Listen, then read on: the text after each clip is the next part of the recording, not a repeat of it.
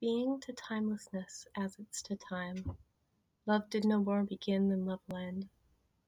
Where nothing is to breathe, to stroll, to swim, Love is the air, the ocean, and the land. Do lovers suffer? All divinities Proudly descending put upon deathful flesh. Are lovers glad? Only their smallest joys A universe emerging from a wish.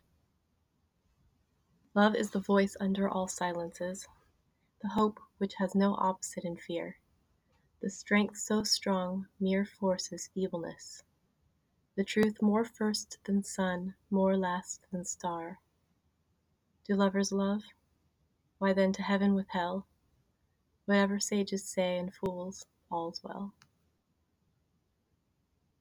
By E. E. Cummings